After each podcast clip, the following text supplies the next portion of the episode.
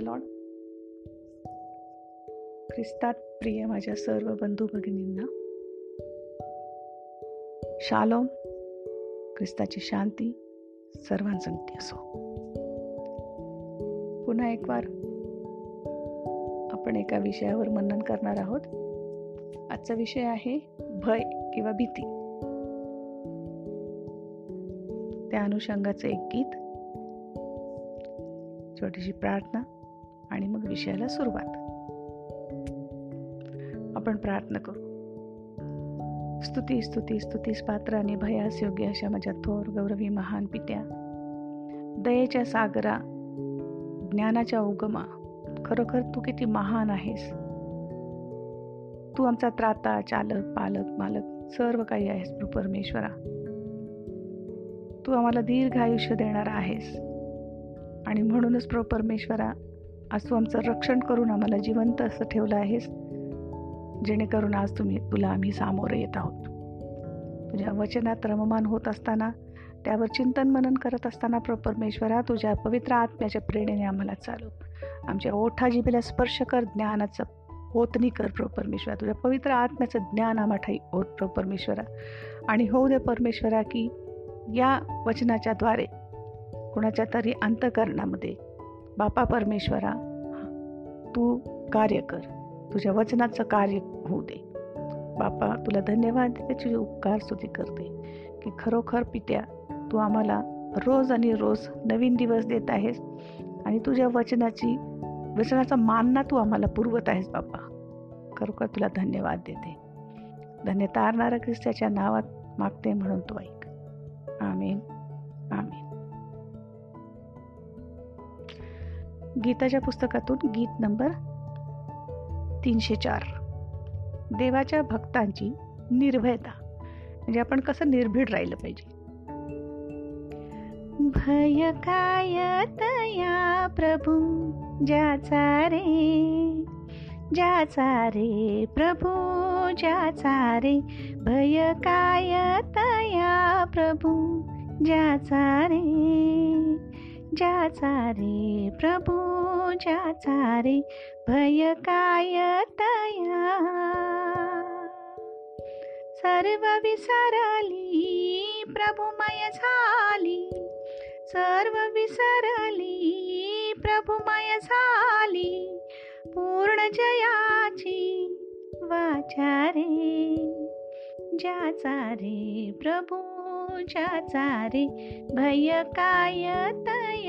प्रभू ज्याचा रे ज्याचा रे प्रभू ज्याचा रे भय काय तया जगात विचरे उपकारास्तव जगात विचरे उपकारास्तव परिणचतो जग ताचा रे. ज्याचा रे प्रभू ज्याचा रे भय काय तया प्रभू ज्याचा रे? ज्याचा रे प्रभू ज्याचा रे भय काय तया येथे निरधन परत्र ज्याचा येथे निरधन परत्र ज्याचा सर्वधनाचा साचा रे ज्याचा रे प्रभू ज्याचा रे भय काय तया प्रभू ज्याचा रे ज्याचा रे प्रभू ज्याचा रे भय काय तया आधी व्याधी मरणावर व्याधी व्याधी मरणावरती आयाशा पुरुषाचा रे ज्याचा रे प्रभू ज्याचा रे भय काय तया प्रभू ज्याचा रे ज्याचा रे प्रभू ज्याचा रे भय काय तया एम एन आजचा विषय आहे भीती भय. आज आपण आपलं जीवन जगत असताना प्रत्येक मनुष्याला कसली ना कसली भीती वाटते. खरं तर मनुष्याने ज्या गोष्टींची भीती बाळगायला पाहिजे त्याची तो भीती बाळगत नाही. आणि नको तिथे नको त्या ठिकाणी तो भीती विनाकारणच भीती बाळगत असतो. ही भीती आपल्याला परमेश्वरापासून दूर नेते हे माहिती आहे का? माणसाला जन्म मिळाला म्हणजे त्याला मरण हे येणार हे त्रिवार सत्य जन्माच्या दिवसापासून मरते वेळेपर्यंतचा शेवटचा श्वास घेईपर्यंतचा जो प्रवास आहे त्यालाच जीवन असे म्हणतात. मरण ही गोष्ट जर अटळ आहे आणि ते आपल्याला पूर्णपणे ठाऊक आहे तर मग भीती कशाची आणि का बाळगायची? जर जीवन देणारा स्वतः तुमच्यासोबत आहे माझ्यासोबत आहे आमच्या संगती आहे असं परमेश्वर सांगतोच सांगतो पण वचनही आपल्याला सांगते. एक वेळेस आई आपल्या मुलाला किंवा लेकरांना सोडेल पण मी परमेश्वर तुम्हाला सोडणार नाही. मग अडचण आहे कुठे? आणि काय आहे अडचण? का आपणच नकारात्मक विचार करून घाबरून जातो. आणि जर तरच्या गोष्टींमध्ये स्वतःला अडकवून किंवा गुंतवून ठेवतो. गुरफटवून घेतो. या भीतीमुळे होतं काय? की सैतानाला आपला ताबा घेण्यासाठी किंवा आपल्यावर कुरगोडी करण्यासाठी वाव मिळतो. आणि ही संधी आपणच त्याला देतो बरं का? त्याचे मग मनत मनोरथ सफल होतात. आणि पर्यायी आपण देवापासून दूर जातो. कारण त्यामुळे होतं काय? भीतीपोटी आपण देवावर अविश्वास दाखवतो. प्रत्येक विश्वासणाऱ्याने मनाशी ही खूण गाठ अगदी पक्की बांधली पाहिजे. की जर देव मला अभिवचन देत आहे अखिल सृष्टीचा जो निर्माण करता परमेश्वर तो मला अभिवचन देत आहे तो की तो माझ्याबरोबर आहे. म्हणजे निसंशय तो असणारच. थोडी जरी साशंकता पुराशी बाळगली तरी आपली नैया डुबलीच म्हणून समजा. दुसरे म्हणजे मनुष्य अपयश पदरी येईल म्हणून घाबरतो. जिथे त्या निर्माणकर्त्याने तुम्हाला आम्हाला धैर्याचा आत्मा दिलेला आहे भित्रेपणाचा आत्मा दिलेला नाही तर मग कुठलेही कार्य हाती घेताना आपण ही भीतीची नकार घंटा का वाजवतो? त्यामुळे सैतान संधी साधून आपण म्हणजे तो सैतान स्वतःला खूप बलवान असल्याचा आव आणतो. दावा करतो. पण त्याला पूर्णपणे ठाऊक आहे की त्याच्या म्हणजे परमेश्वरापुढे त्याचा निभाव लागणारच नाही.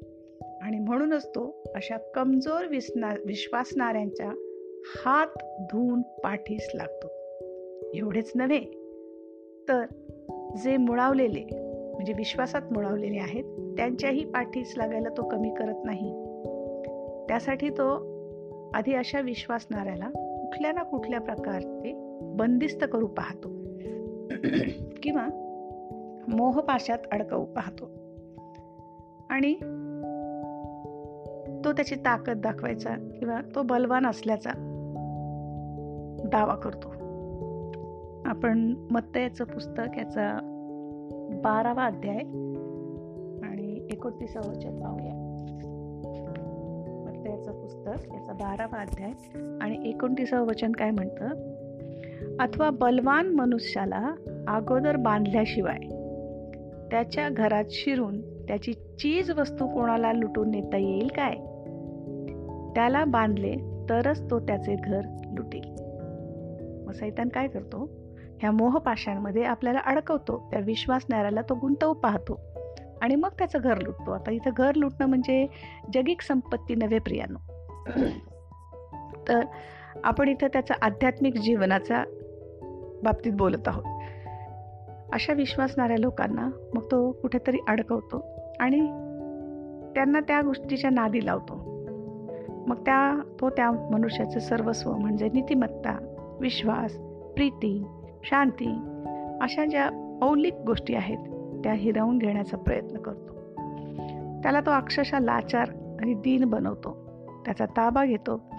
कारण त्याला म्हणजे आपल्याला देवाला देवा म्हणजे त्या विश्वासणाऱ्यांना देवापासून दूर करून पापाच्या खाईत लोटायचे असते. म्हणजेच त्याला असे वाटते की हा त्याचा भ्रम आहे. त्याचा हा भ्रम आहे की तो म्हणजे सैतान परमेश्वराला शह देऊ शकतो. आहे का हे शक्य? आहे का शक्य? देवाला कधी कुणी शहू दे शह देऊ शकेल काय? मग कोण आहे हा सैतान? आणि का आपल्यामध्ये भीती उत्पन्न करून आपल्याला तो विचलित करू पाहतो? कुठं राहतो हा सैतान? प्रियानो आपल्याला सर्वांना ठाऊकच आहे की लुसिफर हा देवाचा एक आद्य देवदूत होता. अतिशय लाडका प्रिय सर्वांग सुंदर करुबारूढ ज्ञानपूर्ण आणि तो राहत होता एदेनमध्ये.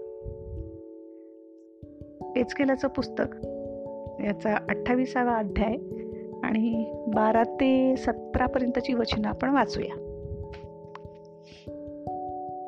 मानवपुत्रा सोरेच्या राजाविषयी विलाप करून त्याला सांग. प्रभू परमेश्वर म्हणतो तू पूर्णतेची मुद्राच आहेस. तू ज्ञानपूर्ण व सर्वांग सुंदर आहेस. देवाचा बाग एदेन यात तू होतास. अलाक पुष्कराज हिरा लसणा गोमेद यास्पे नीलमणी पाचमाणिक व सोने असे अनेक तऱ्हेचे जवाहीर तुझ्या अंगवर होते. खंजिऱ्या व बासऱ्या यांचे कसब तुझ्या येथे चालत असे. तुला निर्मिले त्या दिवशी त्याचीच योजना झाली. तू पाखर घालणारा अभिषिक्त करूप होतास. मी तुझी तशी योजनाच केली होती. तू देवाच्या पवित्र पर्वतावर होतास. तू अग्नीप्रमाणे झगझगणाऱ्या पाषाणातून हिंडत होतास. तुला निर्माण केलेल्या दिवसापासून तुझ्या ठाई अधर्म दिसून येईपर्यंत कुठपर्यंत? त्याच्या ठाई अधर्म दिसून येईपर्यंत तुझी चालचूल चालचलणूक यथायोग्य होती. तुझा व्यापार मोठा असल्यामुळे तुझ्या हृदयात अपकार बुद्धी शिरून तू पातक केले. म्हणून मी तुला भ्रष्ट समजून परमेश्वराच्या पर्वतावरून लोटून दिले. हे पाखर घालणाऱ्या करुबा त्या अग्नीप्रमाणे झगझणाऱ्या पाषाणामधून काढून मी तुझा नाश केला आहे. तुझ्या सौंदर्याच्या अभिमानाने तुझे हृदय उन्मत्त झाले आहे. तुझ्या वैभवाने तुझी बुद्धी भ्रष्ट झाली आहे. मी तुला भूमीवर आदळले. राजाने तुझा तमाशा पाहावा म्हणून त्यांच्या पुढे तुला टाकिले. किती खेदाची गोष्ट आहे ना की जेव्हा मनुष्याच्या ठाई अभिमान अहंकार यांचा प्रवेश होतो तेव्हा त्याची किती दुर्दशा होते. परमेश्वराला गर्विष्ठांचा वीट आहे असं वचन सांगतं मग हा देवदूत जो परमेश्वराला प्रिय होता त्याच्या ठाई जेव्हा ह्या अहंकाराने गर्वाने प्रवेश केला त्याचे काय झालं हे आपण पाहतो. प्रियानो जर इतका प्रिय लाडका देवदूत देवाचा दूत असून सुद्धा त्याला क्षमा केली नाही देवाने. तर मग आपण आहोत कुठे? त्याच्या ज्ञान व सौंदर्याची गुरमी अभिमान त्याला झाला. तो स्वतःला देवा समजान समजू लागला. इनफॅक्ट देवापेक्षाही तो जास्त समजत होता. त्याची उन्मत्ता त्याच्या भूमीवर त्याला फेकून देण्यासाठी किंवा आदळण्यासाठी कारणीभूत ठरली. इतका मान मरात वैभव असणारा हा देवदूत अगदी रसातळाला जाऊन पतन पावला. त्याची स्थिती केविलवाणी दयनीय झाली. त्याला जेव्हा फेकून दिलं ढकलून देताना त्याच्याबरोबर त्याचे हस्तक म्हणजे जे एक तृतीयांश देवदूत होते त्यांनाही फेकून देण्यात आले. मग आता मानव हा देवाची सर्वोत्कृष्ट उत्पत्ती आहे निर्मिती आहे masterpiece you can you can call it आणि मानवावर देव अतिशय प्रीती करतो. हे वेगळं सांगायची गरज नाही. आपण योहान तीन सोळामध्ये पाहतो. याच हस्तकांना हाताशी धरून हा सैतान मानवाच्या मागे लागून त्याला मोहात पाडून त्याला पाप मार्गात ओढू पाहत आहे. म्हणजे विश्वास विश्वासणाऱ्या. पण जे ऑलरेडी पापात व नाशात खितपत पडलेले आहेत त्यांच्या डोळ्यांवर अधर्माची पट्टी त्याने इतकी घट्ट बांधलेली आहे की त्यांना चांगले काही दिसूच नाही आणि त्यांनी देवाकडे वळूच नाही. पण प्रियानो देवाला काहीच अशक्य नाही. त्याने आपल्या पुढे दोन मार्ग ठेवले. जीवन व मरण. आणि हे पर्याय त्याने आपल्याला निवड करण्यासाठी मुभा दिलेली आहे. पर्याय ठेवलेत. निवड आपणच करायची. जर आपण जीवन निवडून त्याच्या त्याच्या म्हणजे देवाच्या सत्याच्या मार्गात चालायचे फक्त ठरवले तर देव आपल्याला नक्कीच मदत करेल. कारण मार्ग सत्य व जीवन तोच आहे. आणि तो आपल्यावर अगाध अशी प्रीती करतो. भीती बाळगायचीच असेल तर मग मी म्हणते ती आपण परीक्षेत पडू नये म्हणून बाळगावी. कारण देवासमोर उभं राहण्याची त्याच्या परीक्षेत उतरण्याची कोणाचा निभाव लागणार आहे त्याच्यासमोर? लागेल का? आहे का शक्य? भयच भयच धरायचे. तर मग परमेश्वराचे भय धर. कारण परमेश्वराचे भय हा ज्ञानाचा उगम आहे. जर आपण परमेश्वराच्या भयात वाढलो कुठल्याही वाईट गोष्टींच्या आहारी जाणार नाही पापात पडणार नाही आणि देवापासून दूरही जाणार नाही. म्हणजे सैतानाला त्याचे वर्चस्व गाजवता तर येणार नाहीच नाही. पण त्याची हार होईल. आपल्या मनामध्ये भीतीचे भयाचे नैराश्याचे नकारात्मकतेचे बीज पेरू पाहत असलेला हा सैतान ते त्याला जमणारच नाही. उलट पक्षी त्याची जी नांगी ख्रिस्ताने दोन हजार वर्षांपूर्वी त्या क्रूस खांबावरच्या मरणानंतर पुनरुत्थित होऊन मोडून टाकली होती त्याची त्याला आठवण होईल पुन्हा आठवण होईल. त्याची आपल्या जीवनातली ढवळाढवळ मग बंदच होईल.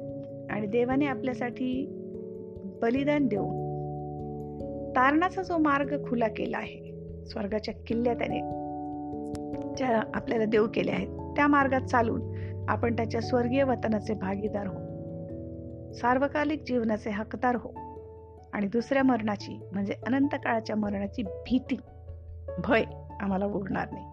प्रियानो आपण ठरवूया का? आजच. आपण की कुणाचीही भीती बाळगायची नाही. आणि कुठे जायचे कुठली वतनदारी मिळवायची कशाचे भागीदार व्हायचे अजूनही वेळ गेलेली नाही. कुणास ठाऊक उद्याचा दिवस संधी घेऊन येईल की नाही? आणि मग भीतीने गलित गात्र होऊन आपण जर एका ठिकाणी गाठोड्यासारखं पडून राहिलो कुठलीही हालचाल न करता. जेव्हा आपल्यावर संकट येतं प्रियानो तेव्हा म्हणजे जीवावर बेतले की युक्ती सुचते असं म्हणतात.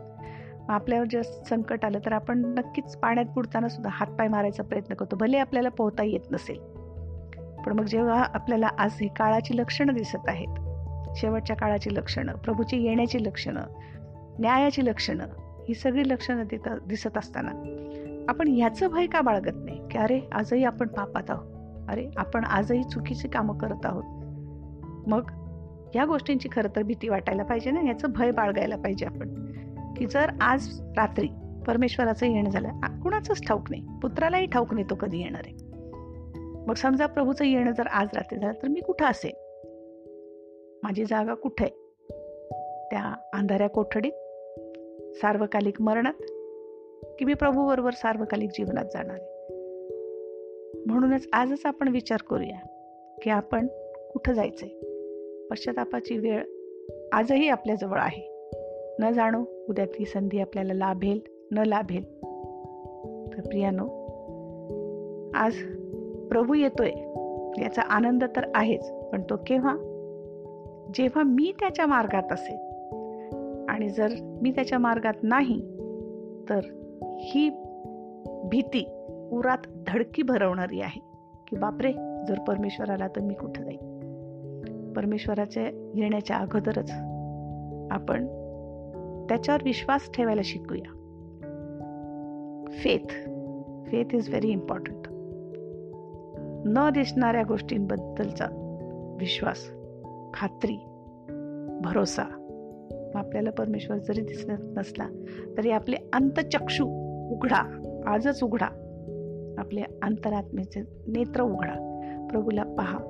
त्याला दर्शन मागा. आपल्या पापाचा पश्चाताप करूया. तुम्ही आणि मी मिळून एकमेकासाठी रदबदलीची प्रार्थना करूया. प्रियानो खरोखर काळ समय फार आणि फार थोडा राहिलेला आहे.